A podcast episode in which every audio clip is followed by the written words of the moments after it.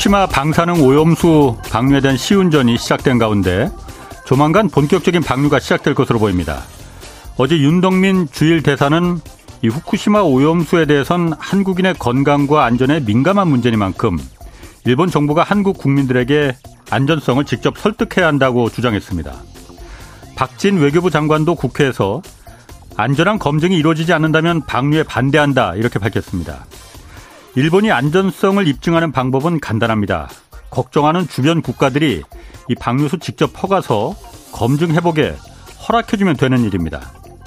안전하다고 확신한다면 국제 원자력 기구 이 IAEA뿐만 아니라 한국 등 원하는 다른 나라들에게도 직접 퍼가서 한번 검증해 봐라 이렇게 하면 될 일입니다. 이걸 못하게 막고 있으니까 뭔가 안전하지 않아서 그러는 거 아니냐 이런 쓸데없는 의심 하게 만드는 겁니다. 정부도 괴담으로만 치부하지 말고 일본에 당당하게 적극적으로 요구해야 합니다. 지금과 같은 상태에서 오염수 방류가 이뤄진다면 우리 수산업계와 외식업계에 닥칠 피해가 너무너무 막심합니다. 네, 경제와 정의를 다잡는 홍반장, 저는 KBS 기자 홍사원입니다. 이번 주 금요일까지 책 선물 이벤트 진행합니다. 이석진 금융연수원 겸임 교수가 쓴 원자재를 알면 글로벌 경제가 보인다. 하루에 네 분씩 추첨해서 보내드립니다. 원자재 슈퍼사이클의 진실과 해법 만날 수 있는 책 원자재를 알면 글로벌 경제가 보인다. 받고 싶은 분은 짧은 문자 50원, 긴 문자 100원이 드는 샵 9730으로 이름, 연락처, 주소 보내주시면 됩니다. 홍사원의 경제수 출발하겠습니다. 유튜브 오늘도 함께 갑시다.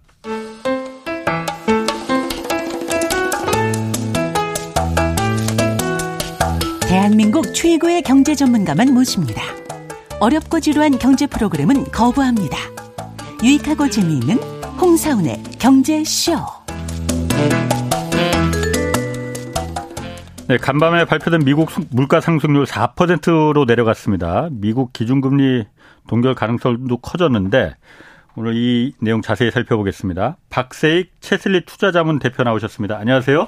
안녕하세요. 미국 뭐 물가 상승률 얘기 먼저 하기 전에 오늘 뉴스가 있습니다. 네. 뭐 오늘 다섯 개 종목 갑자기 다 하한가로 갑자기 떨어졌잖아요. 이거 네. 지난번에 라더견 주가 조작 사태 때 그때 일곱 개 종목인가? 그래서 네.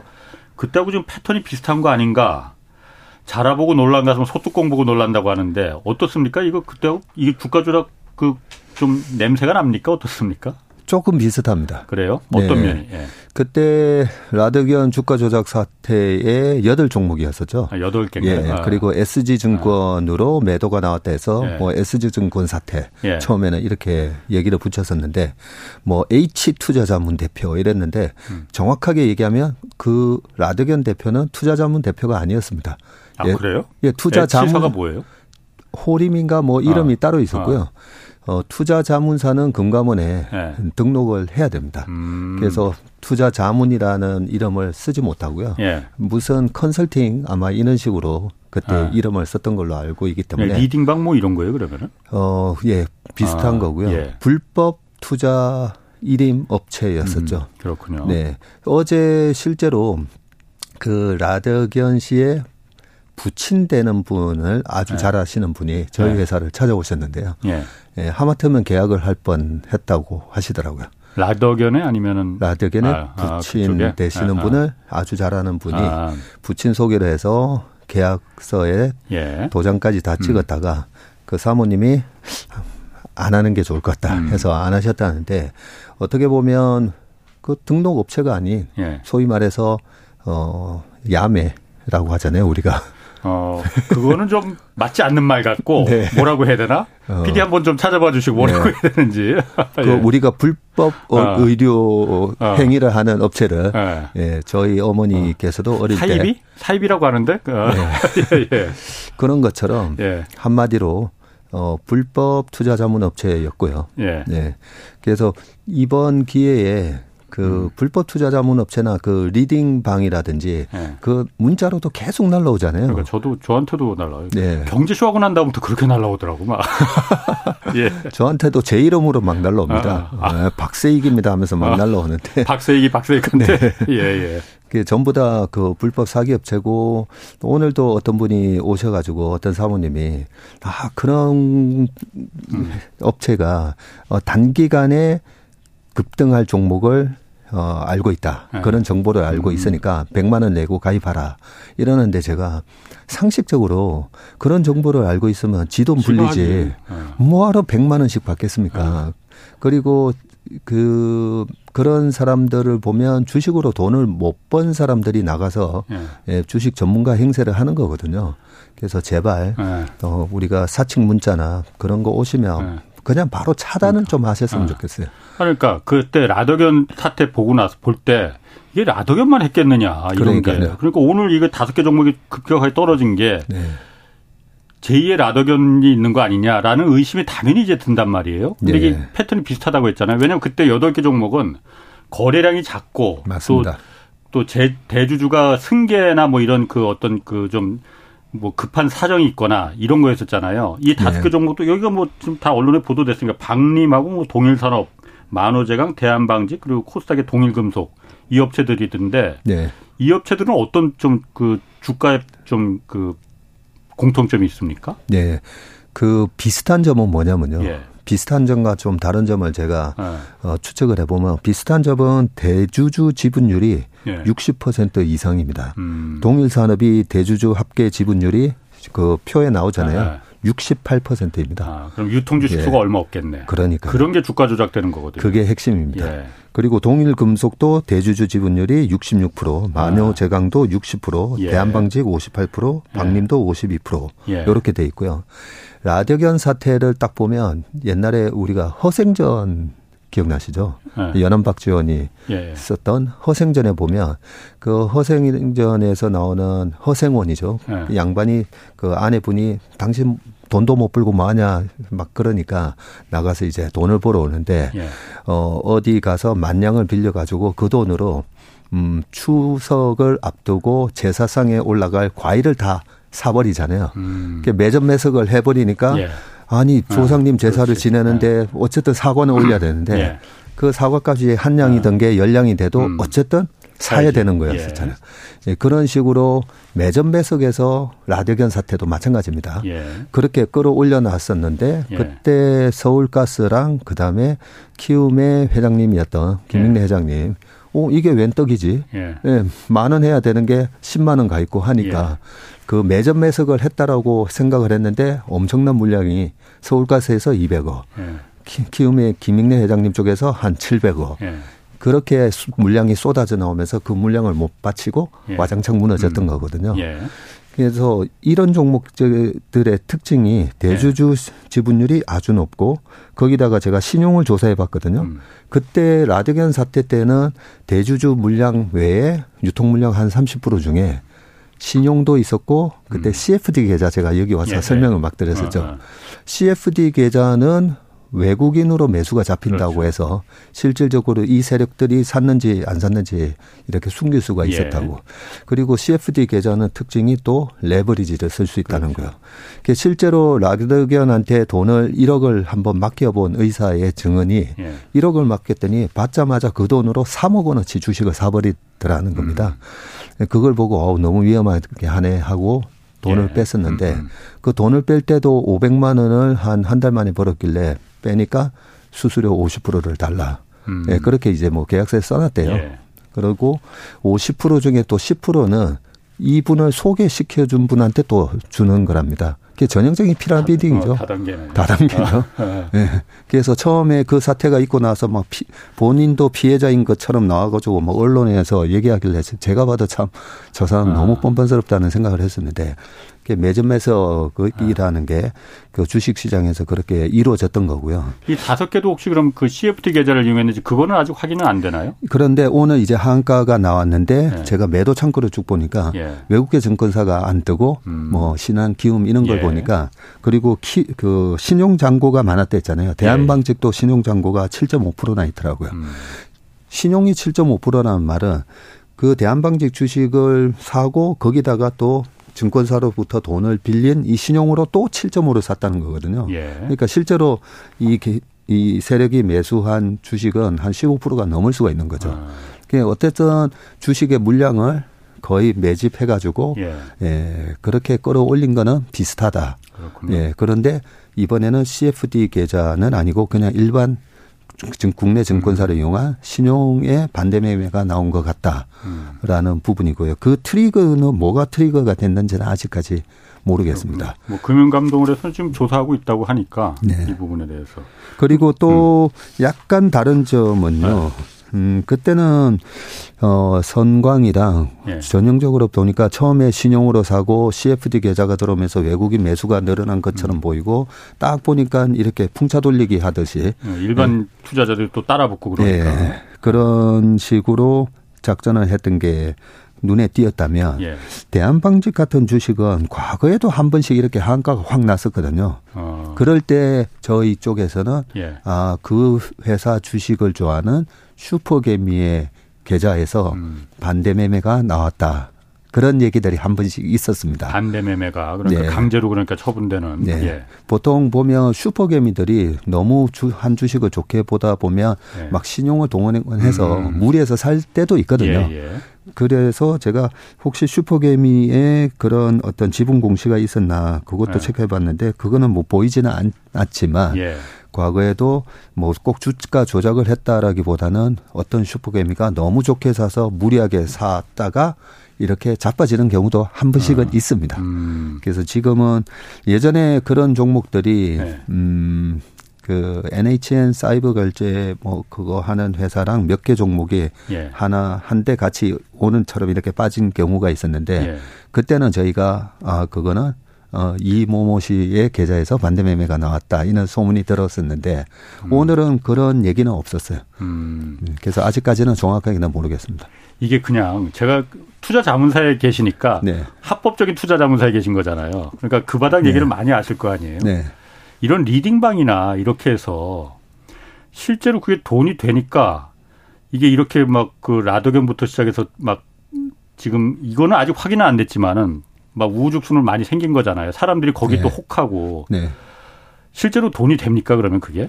그 라더견 사태에 아까 아. 1억을 맡기신 분이 있고요. 아. 또 어떤 분이 20억을 맡기셨어요. 예. 의사분이신데 20억을 맡기 가지고 예. 6개월인가 1년 지나니까 이게 80억이 되더랍니다. 아. 예, 그리고 지금 결과가 어떻게 됐냐면 예. 자기 돈 20억 다 잃고 예. 증권사에 60억을 지금 물어줘야 되나 음. 그런 사태가 돼서 80억을 잃었다고 합니다. 그는 이제 예. 터져서 실패한 주가 조작이니까 지금 그렇게 네. 된 건데. 그래서 아. 우리가 조금 저는 상식적으로 좀 생각했으면 좋겠어요. 아. 상식적으로. 예. 워런 버펫이 전설적인 투자자인데 연평균 수익률 26%. 예. 예. 피터린치가 그렇게 수익을 잘 냈을 때 연평균 수익률이 29.2%. 음. 아. 전설적인 투자자가 한 달 수익률이 아니고 연 26% 정도 하면요. 예. 어 26%씩 10번 하면 1억이 10억이 되고 예. 또 26%씩 계속하면 10억이 100억 되고 딱 10배씩 음. 늘어나거든요. 네. 그런 식으로 전설적인 투자자들이 했는데 리딩방이나 이런 데서 문자 와가지고 3개월에 100% 음. 이런 거는 100% 그냥 사기니까 그런데 아까 오 20억을 맡겼더니 80억이 되네 뭔가 이상한 거죠. 있을 수가 없는 건데 그런 일이 있다라는 거는 주가 조작이라는 겁니다. 그렇죠. 그리고 또 하나 오늘 질문을 하시던데 그런 정보가 있다라고 하면서 100만 원씩 돈을 내라는데 그런 정보가 정말 있습니까라고 음. 물어보시더라고요. 네.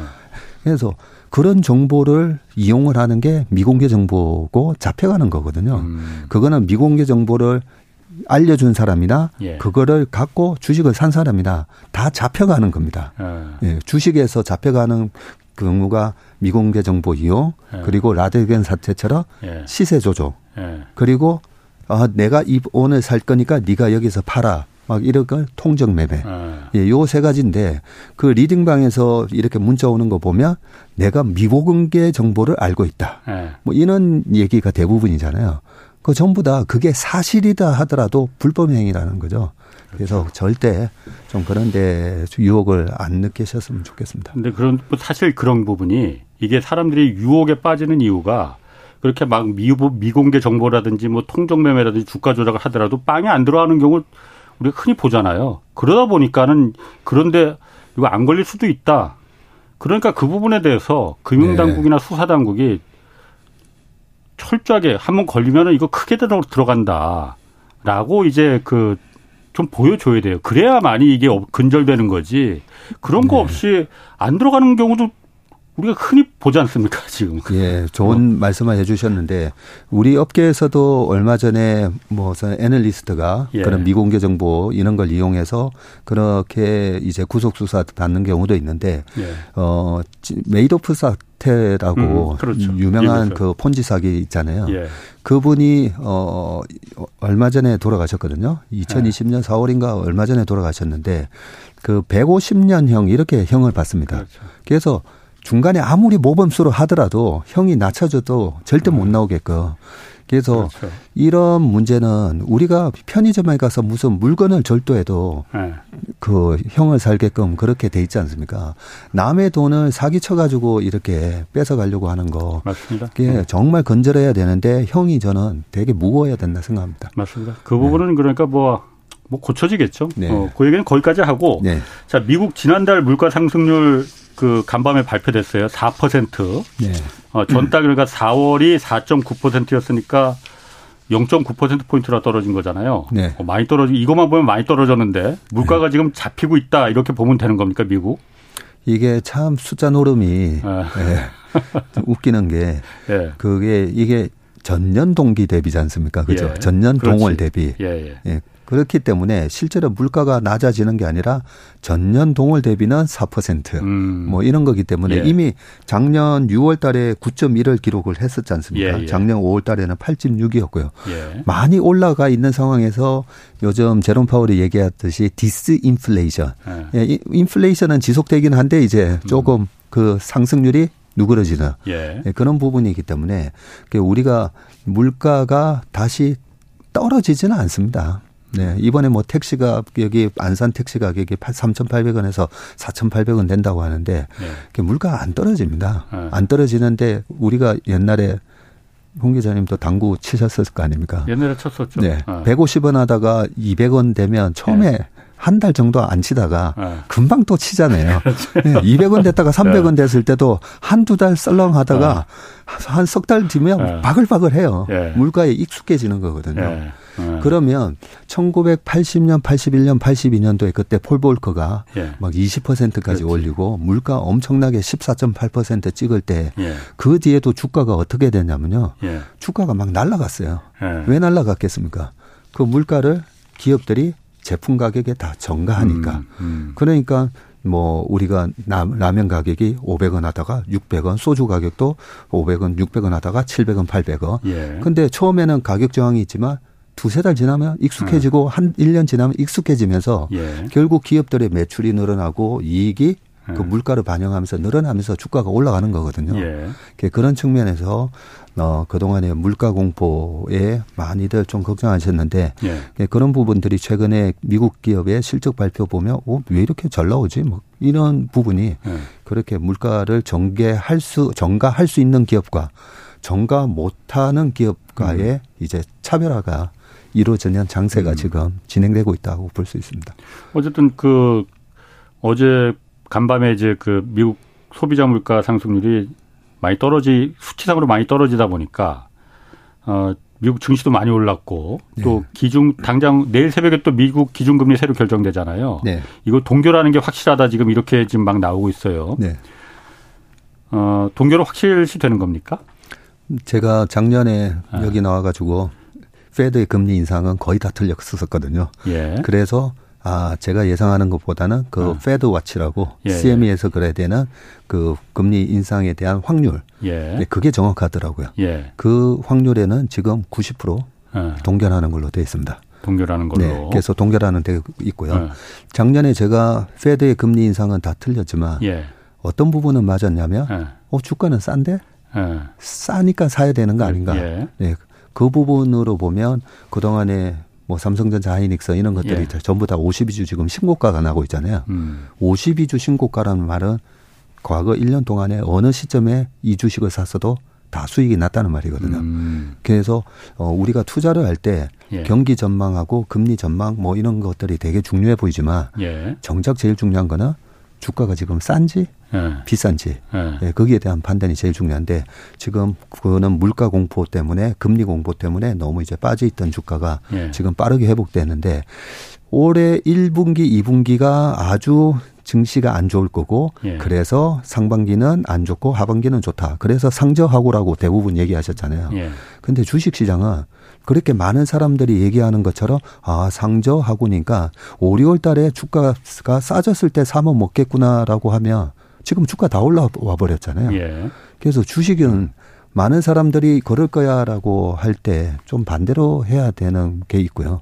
그 반대로 할 때 기준은 뭐냐면 어, 지금 싼지 비싼지 예. 경제 전망이 아니라 예. 싼지 비싼지에 대한 부분을 봐야 되는데 그럼 지금 주가가 왜 올라가는지에 대한 예. 설명을 그냥 이 물가랑 말씀드리면 예. 작년에 6월 달에 그 CPI가 9.1을 찍었고 물가 상승률 예. 예. 근데 근원 물가가 좀 중요하다고 얘기하지 그렇지. 않습니까? 예. 그 근원 물가는 작년에 9월 어, 달에 6.6을 찍고 고점을 치고 지금 5.3까지 떨어진 거거든요.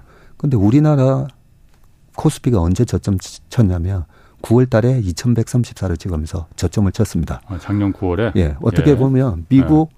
근원 물가의 고점하고 어. 거의 똑같이 예. 찍고 물가 때문에 금리 공포 때문에 주가가 빠졌는데 아, 이제 물가가 피크아웃 음. 했구나. 예. 이제는 다시 누그러지구나라는 걸 보면서 주가는 예. 미리 이제 올라온 거고요. 예. 그러면 지금 이 떨어지는 추세가 아니야 이 정도 떨어졌다가 다시 반등을 들어갈 거야 물가가 아니면 더 떨어질 거냐 예. 그게 중요하거든요. 예. 근데 지금 4.0이 나왔는데 다음 달은 그러면 얼마 나오느냐? 다음 예. 달 지금 3.1 이렇게 예상을 하고 있어요. 어, 소비자 물가. 네.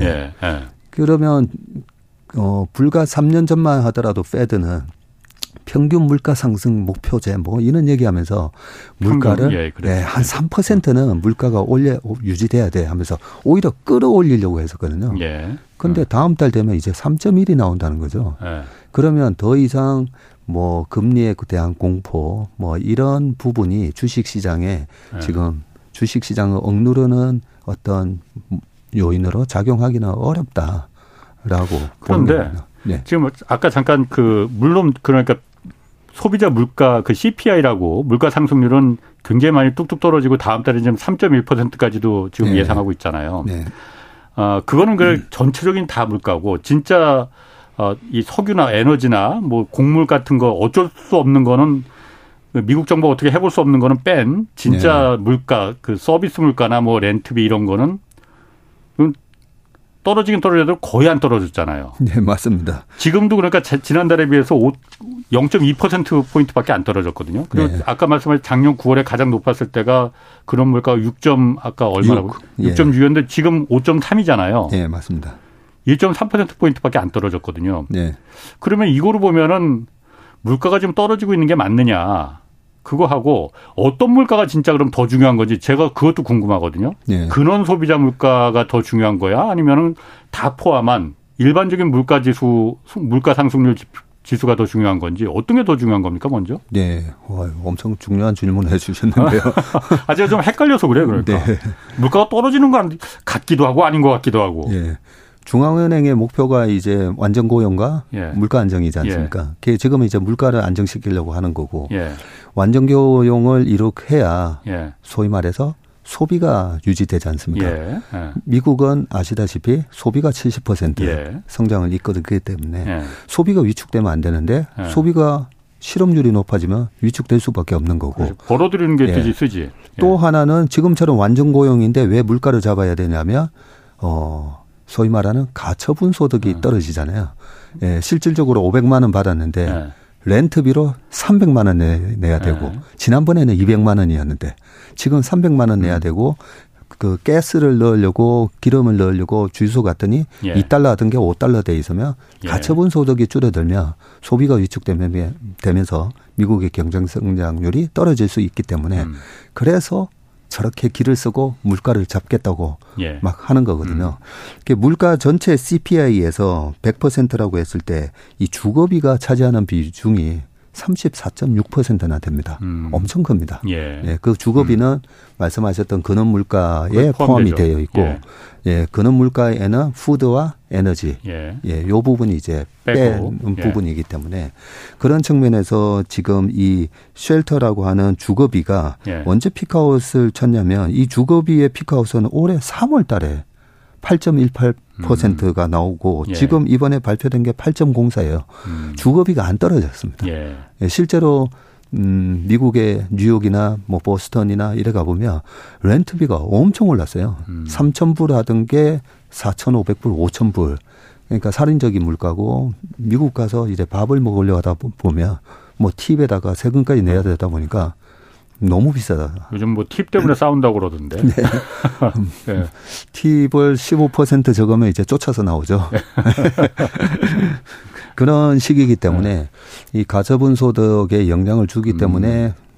페드가 어떻게든 이 물가를 잡으려고 예. 길을 썼는데 모든 물가의 원인이 되는 게 어떻게 보면 에너지 가격이 영향을 많이 주지 않습니까? 예. 예. 그런데 다행히 지금 WTI가 작년 2월 달에 우크라이나 전쟁이 있고 3월 달에 유가가 130불 갔었거든요. 예. 근데 지금 70불이 깨졌잖아요. 예. 그 높은 유가 때문에 우리나라 무역 수지 14개월 연속 적자의 원인이 되기도 했었는데 예. 그래서 에너지 가격이 빠르게 떨어지면서 어 다른 가격들도 지금 뭐 음. 미국의 계란값이 폭등했다고 했었는데 오늘 아침에는 미국의 계란값이 또 폭락했다고 음. 나오고 있습니다. 천연가스 가격도 2019년 수준으로 다 떨어졌고요. 예, 오로지 이제 주거비만 음. 올라가 있는 상황에서 다행스러운 거는 샌프란시스코나 이 캘리포니아 쪽이 원래 집값이 전형적으로 강세 지역이었는데 그렇죠. 실리콘밸리 네, 주변이. 네. 그런데 요즘 그 비트코인 관련된 아 가상화폐 네. 그쪽 관련해서 많이 이제 예, 고금리 상황에서 많이 죽었잖아요. 예. 그러면서 실업률도 늘어나고 이러면서 어 샌프란시스코나 사노제 쪽이나 이쪽에 음. 이제 집값이 좀 빠르게 떨어지는 부분 예, 이런 부분도 나오고 있으면서 어 주거비도 어느 정도 조금 잡히지 않을까 하는데 저는 솔직히 그게 잡히겠느냐는 생각이 들면서 아까 당구비 말씀드렸듯이 음. 뭐 당구 안 치시는 분은 네. 그거 담배값 생각하시면 돼요. 네. 2,500원 하다가 갑자기 4,500원 올렸어도 네. 6개월 지나고 나니까 다 회복했듯이 그냥 어. 익숙해지는 거다 우리가. 어. 그러니까 제가 궁금한 거는 그냥 근원 소비자 물가 지수가 더 중요한 거냐, 금리의 결정에 아니면 일반적인 그냥 물가 상승률이 더 중요한 거냐. 네. 어떤 게 더 중요한 건지 왜냐하면 하나는 지금 왕창왕창 떨어지고 있고 하나는 떨어지더라도 찔끔찔끔 떨어지는 건지 안 떨어지는 건지 애매하게 지금 떨어지고 있잖아요. 네. 그러니까 이걸 보면은 아, 물가가 지금 떨어지면은 금리 그 저기 지금 이 결정하는데 이게 어떤 걸 더 참고를 하는지 그게 지금 궁금한 거거든요, 저는. 네. 그 제롬 파월이 왜 작년에 6월 달에 9.1 찍고 나서 조금 조금씩 떨어지는데도 작년 하반기에 계속 좀 매파적인 발언을 했을까라고 네. 보면 이 근원 물가가 안 떨어져서 그랬던 거라고 생각합니다. 그럼 근원이 더 중요하게 보는 예, 건가요? 더 중요하게 음. 보는데 다행히 전 근원이 뭐확 떨어지지는 않은데 그래도 추세가 음. 꺾였다는 거 네, 그 부분, 부분이 좀 긍정적인 것 같습니다. 제가 또 한 가지 궁금한 게 제가 요즘 보면은 그 각국 이제 미국, 일본, 한국 이렇게 막 국채 금리도 제가 계속 좀 보거든요. 그거 네. 보니까 재밌더라고. 근데 보면은 네. 어저께 간밤에 이제 그 소비자 물가지수 확 떨어졌다고 해서 미국 증시는 막 빨간색으로 막 확 튀고 그랬잖아요. 네. 근데 미국 국채도 장기 국채나 뭐 단기 국채나 다 이게 시장 금리잖아요. 네. 여기는 다 같이 뛰어오르더라고 확 뛰어오르더라고요. 네. 이거는 다시 말해서 어 이거 보면은 기준금리를 올릴 수도 있겠는데 네. 이번에 내일 그 생각도 들던데 네. 그거는 어떻게 해석을 해야 될까요? 제가 뭐 작년 하반기부터 줄곧 그 비관적인 시장 전망 속에서도 오른다라고 음. 했지만 예. 어, 이번 6월 중순부터 어 6월 말까지는 네. 시장이 또 일시적인 조정이 있을 수도 있다라고 생각하거든요. 예. 그 눌림목을 주는 이유 중에 하나가 예. 국채 금리가 생각보다 안 떨어질 거다. 어. 오히려 올라갈 수 있다라고 어. 생각합니다. 예. 왜냐하면 모든 가격의 결정 원리는 수요 공급이잖아요. 그렇죠. 네, 예. 수요와 공급인데 수요가 제한적인데 공급이 늘어나게 되면 가격이 떨어지는 거고요. 그렇죠. 채권 가격이 떨어진다는 말은 금리가 올라간다는 그렇죠. 거잖아요. 예, 예. 그러면 채권에 공급이 있는가 음. 아시겠지만 부채한도 협상이 타결되면서 그렇죠. 이제 막 예. 찍어낼 거예요. 네. 미국 재무부가 미국 재무부가 지금 6월 말까지 찍어내야 되는 그 채권 금액이요. 4,250억 달러. 우리나라 돈으로 따지면 어. 520조 정도 찍어내야 됩니다. 야. 네, 우리나라에 거의 못 찍었던 거. 네. 아. 한몇 년 전에 우리나라 1년 네. 예산을 예. 지금 불과 한 보름 만에 찍어내야 되거든요. 음. 그러면 이번에 3월 달에 그때 은행 사태 관련해서도 질문을 주셨잖아요. 네. 근데 은행 사태가 났음에도 불구하고 시장은 안 빠지고 오히려 3, 4월 달에 확 올라갔었는데 예. 은행 사태 때문에 연준의 대차 제조표 보면 그동안에 타이트닝이라고 해 가지고 예. 긴축을 하고 있었는데 예. 갑자기 대차 제조표가 쑥 올라가면서 뭐야 시중에다가 돈을 공급해줬나? 음. 실제로 공급해줬죠. 예. 예, 지방은행한테. 예. 예. 예. 그런 식으로 돈을 공급해주는 효과 때문에 어 단기적인 유동성 랠리가 오겠네. 예. 예 그런 음. 느낌을 받았었는데 어떤 분들은 이제 시각이 계속 비관적인 분들은 이제 금융 위기가 시작된 거야라고 음. 보셨지만 예. 어떻게 보면 시장에 유동성을 공급해주는 예. 그런 역할을 하면서 3, 4월 달에 시장이 확 올라갔습니다. 예. 그런데 오 지금 6월 말까지 이제 기다리다가 예. 와 이제 어. 찍으면 돼 하면서 국채 관련된 발행 스케줄이 지금 쫙 다 나와 있는데요. 예. 그 대충 보니까 이제 4,250억 달러 정도. 올 연말까지는 뭐 1조 1천억 달러를 발행할 맞습니다. 거라고 하는데. 네. 어. 그것 때문에 어 일단 단기적으로는 음. 공급이 나오니까 국채 금리가 떠, 떠 올라간다는 올라간다. 거죠. 국채 가격은 떨어지고. 예, 네. 그러면 금리가 올라가면 성장주 최근에 네. 많이 올랐던 주식들이 전부 다 보면 빅테크 예. 성장주였잖아요. 예, 예. 아 이제는 금리 동결이야. 이제는 예. 하반기에 금리 오히려 낮춰질 수도 있어. 이런 기대감과 예. 실적이 깨지지 않는 부분 때문에 주가가 빠르게 반등을 했는데, 예. 오 뭐야 금리가 다시 올라가네. 어. 이러면 일시적으로 약간 브레이크가 걸릴 수 있다라는 걸 아, 생각을 하고 있습니다. big tech 기업들 같은 경우에 미국. 네. 지금 뭐 엔비디아부터 네. 테슬라 네. 아니 훨훨 날고 예, 훨훨 날아가며 테슬라 80불까지 빠진다고 하더니 왜 갑자기 250불 갔지 네. 엔비디아 뭐 신고가 410불 가고 예. 예. 그런 거에 아쉬운 분들은 어, 한 보름 정도 잠깐 쉬고 네. 계시면 어제처럼 말씀하신 대로 예. 시장은 올랐는데 뭐야 금리가 더 막 오르고 있네. 네. 이런 현상이 나타나면서 음. 10년물 국채 금리가 3.81인데 이게 네. 만약에 또 4%를 터치하게 되면 네. 그러면 약간 일시적으로 시장이 그동안 안 그래도 많이 올라서 좀 뺨좀 음. 맞고 울고 싶은데 네. 뺨한테 딱 때려주는 예. 그런 효과가 나올 수 있다라고 생각합니다. 아, 그런 게 또 다 그렇게 그렇게 또 지금 결과 보고 맞추시 말하시는 거 아니면 원래 그런 게 다 연결이 되는 건가? 제가 항상 그런 걸로 막 어. 얘기를 해서 뭐 그림을 그리면서 말씀드리는데 어. 뭐 맞을 때도 있고 틀릴 때도 있는데요. 아, 그렇지. 뭐 그게 다 맞추면 점쟁이지 뭐. 네. 자, 그러면은 그, 아, 아까 테슬라 주가 말씀하셨잖아요. 네. 테슬라 요즘 12일 연속 올랐다고 해요. 네. 12일. 그래서 일론 머스크가 제일 좋아할 것 같긴 한데 이유는 뭡니까 그러면은? 테슬라가 지금 금리가 연... 내려갈 것이라는 이 전망 때문에 그럴라나? 테슬라가 아, 가장 성장주니까? 그렇지는 않습니다. 예. 정확하게 어, 그 부분도 일부 맞기는 맞는데요. 예. 어, 테슬라가 왜 101불까지 빠졌을까? 예. 네, 빠졌을 때는 차량 가격은 인하했었죠. 예. 네, 그리고 아, 작년 연말로 중국에서 보조금을 이제 중단한다. 예. 그런데 보조금을 중단하다 보니까 어, 차량 가격을 인하시키면서 그 보조금만큼의 효과를 주려고 예. 가격을 음. 근데 가격을 인하하면 작년에 테슬라가 영업 이익률이 16.8% 나왔거든요. 예. 근데 가격을 인하하니까 당연히 영업이 음, 떨어질 수밖에 없잖아요. 예. 그러다 보니까 실질적으로 판매는 130만 대 작년에 팔고 올해 180만 대 판다고 했는데 네. 그 판매를 늘리기 위해서는 어쩔 수 없이 가격을 떨어뜨리고 그러면 이익이 줄어들고 네. 그러면 작년 대비해서 이익 증가율이 네. 그 당에 그 동안에 고공 성장을 해오던 테슬라의 이익 증가율이 예. 올해는 5%도 안 나오는 거예요. 음. 뭐야?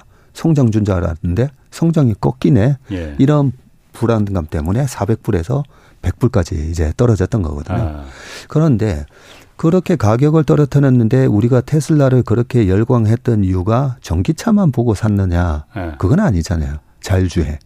아. 뭐 이런 미래를 아. 보고 산 거잖아요. 예, 예, 예, 예. 그리고 얼마 전에 어, 또 앨런 머스크가 테슬라 로봇 예, 아. 옵티머스인가 아, 뭔가 예, 또. 갖고 나오고 큰 미래가 있, 는 거잖아요. 음. 그걸 보고 이제 주식을 사신 분들이 주가가 떨어지면 인식이 바뀌게 되거든요.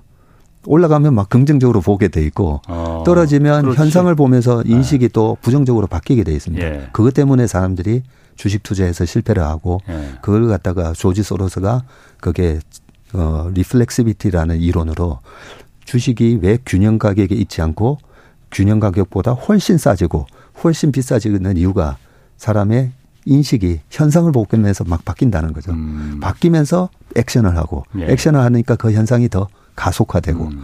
예, 그런 부분 때문에 금리 때문에 떨어졌는데 나중에는 가격 인하까지 하면서 야 테슬라 이제 끝났네 음. 뭐 이런 식의 두려움 때문에 101불까지 네. 떨어졌는데 101불까지 떨어졌을 때 그러면 테슬라의 PER이 얼마였는가라고 네. 보면요 23배까지 떨어지더라고요. 어. 네, 23배 아니 테슬라 같은 고성장주는 그래도 40배에서 한 50배 받는 게 맞는데 예. 3년 전에는 200배 받았었거든요. 200배 받고 실제로 매출하고 이익은 200% 증가를 했었습니다. 그래서 어 PR이 너무 싼 거였고요. 엔비디아도 마찬가지였습니다. 엔비디아 이번에 떨어지기 전에 300불 넘었을 때는 PR이 7, 80배였어요. 음. 그러다가 100불 때까지 떨어지니까 너무 싸졌더라고요. 예. 20배 됐다가 지금 다시 이제 PR이 올랐는데. 예. 근데 최근에 약간 이제 어, 그 적정 주가 수준까지 다 오고 약간 오버되는 느낌이 나는 게 PER이 지금 얼만가를 저희는 계속 체크를 해보고 있는데요. PER이라는 건 주당 순이익을 말하는 거죠. 네. 네. 이익 대비 네. 주가가 얼마나 네. 배수로 거래되는가. 네. 100억 버는 회사가 1000억에 거래되면 PER이 딱 10배인 건데 지금 63배까지 올라왔습니다. 엔비디아가? 피, 어, 테슬라가. 테슬라가? 예. 그리고 엔비디아는 많이 올라왔는데 예. 48배예요. 왜 48배냐면 생각보다 좀 작, 작죠. 예. 왜 그러냐면 얼마 전에 70 몇 배였다가 예. 2분기 매출하고 이익이 50% 증가할 거야. 예. 라고 가이던스를 주면서 주가가 빵 뛰었는데 예. 이익이 50%나 증가할 거야 라고 하면서 소위 말해서 방금 100억 버는 회사가 1000억이면 PER이 10배라고 했는데 예. 어 100억이 아니라 150억이 될 거야라고 돼버리는 거죠. 네. 그런 순간 7배로 확 떨어지는 것처럼. 네. 그래서 엔비디아는 이익 전망치가 올라가면서 PR이 48배로 떨어져 있고요. 음. 근데 테슬라는 아직까지는 저렇게 가격 낮춰가지고 이익은 얼마가 되지 여전히 이익의 전망치가 높아지지는 않았습니다. 음. 그래서 지금 63배 이러고 네. 있는데 최근에는 그 테슬라의 이제 충전 잭이 포터를 음. GM하고 포드가 이제 똑같이 하겠다. 어, 테슬라 거 쓰겠다. 예. 예. 그런 얘기에 또 추가적인 약간 음. 어 그런 사람들의 기대감 이런 예. 게좀 반영이 된 것 같고요. 음. 지금은 어 적정 주가 수준에 이미 다 온 것 같습니다. 테슬라나 엔비디아나? 네. 그래요? 이, 이 정도가? 네, 이 정도가. 이 정도 더, 넣, 더 올라가면 거품이에요, 그럼 그때부터는? 그때부터는 어. 약간 이제 거품이 어. 생길 수도 있는데 그게 어. 거품이 아니다라고 네. 입증을 하려면 이번에 엔비디아처럼 엔비디아가 110불을 찍었다가 주가가 250불, 300불 가니까 예. 야 이거 거품 아니야? 예, 저도 음. PR이 70배 되니까 이게 거품 아닌가 음. 하면서도 챗 GPT 때문에 어쩔 수 없이 GPU를 써야 된다고 하는데 엔비디아 거. 예. 근데 그걸 막 웃돈을 주고 사고 있다고 하잖아요. 어. 없어서 못 판다. 그렇죠. 예. 그러면 분명히 이익에 영향을 줄 건데 그 예. 이익에 도대체 얼마나 영향을 주는지 모르기 때문에 음.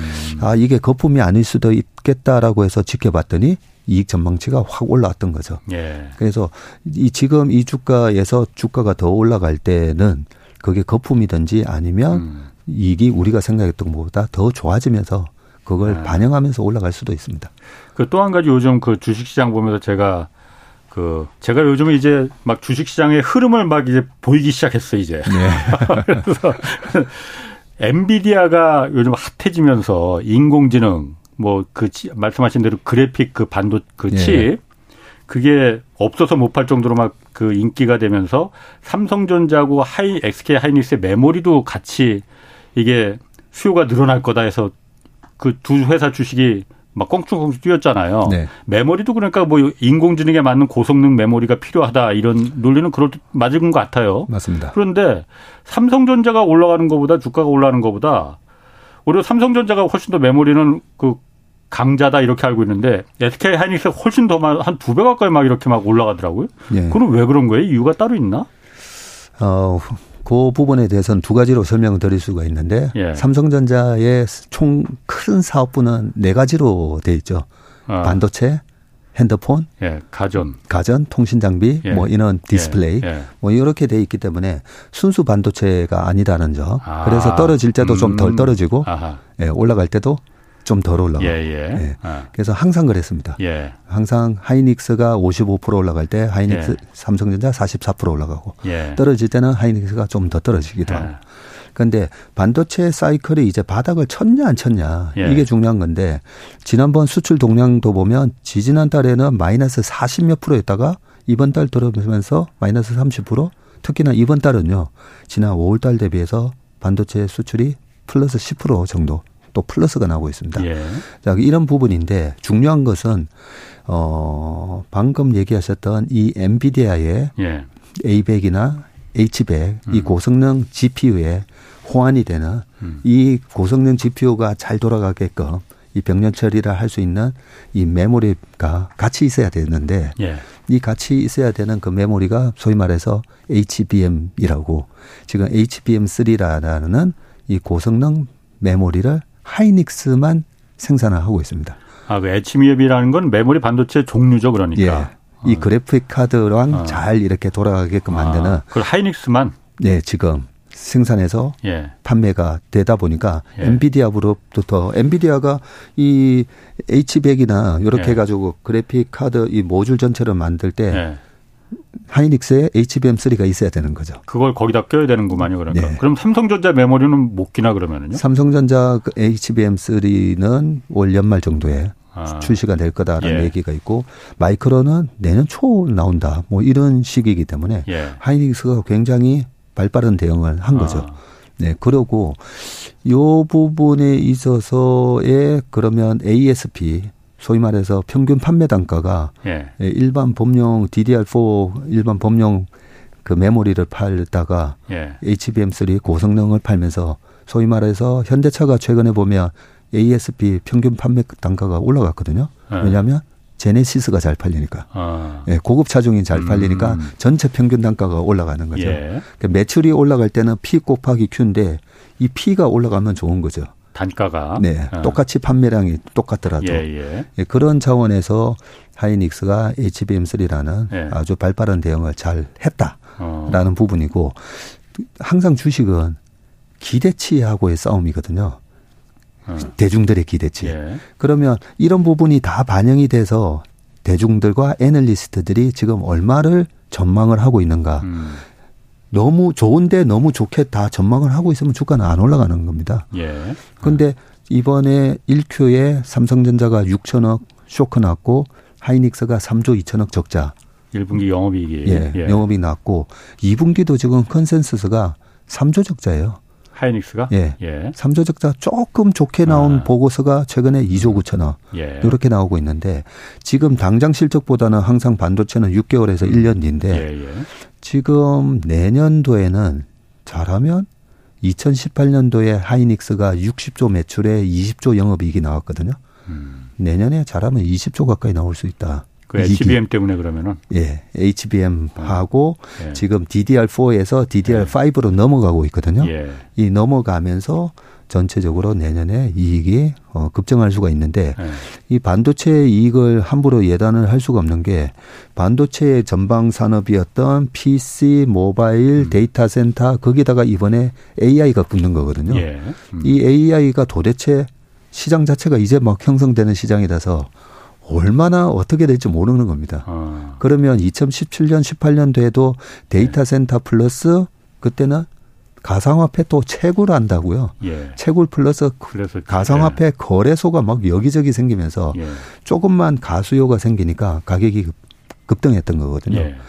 그런 현상이 일어나지 말라는 법도 없는 거거든요. 음. 그래서 여기서 조금 결론적으로 말씀드리면 어, 삼성전자를 어, 재작년에 그 높을 때 사가지고 계속 이래 떨어지면서 막 고, 마음 고생하셨던 분들 그나마 물타기를 하셨으면 야 6만 7천 원, 6만 5천 원 됐습니다 라고 하시는 분 많은데 그분들한테 제가 절대 본전돼서 팔시면 안 된다고 예. 그동안 고생했기 때문에 본전되면 팔고 싶거든요. 예. 예. 어. 7만 2천 원이 됐던 어. 6만 7천 원이 됐던 예. 1년 반 동안 고생했기 때문에 아 팔고 싶어요. 예. 근데 반도체는 언제 팔아야 되느냐?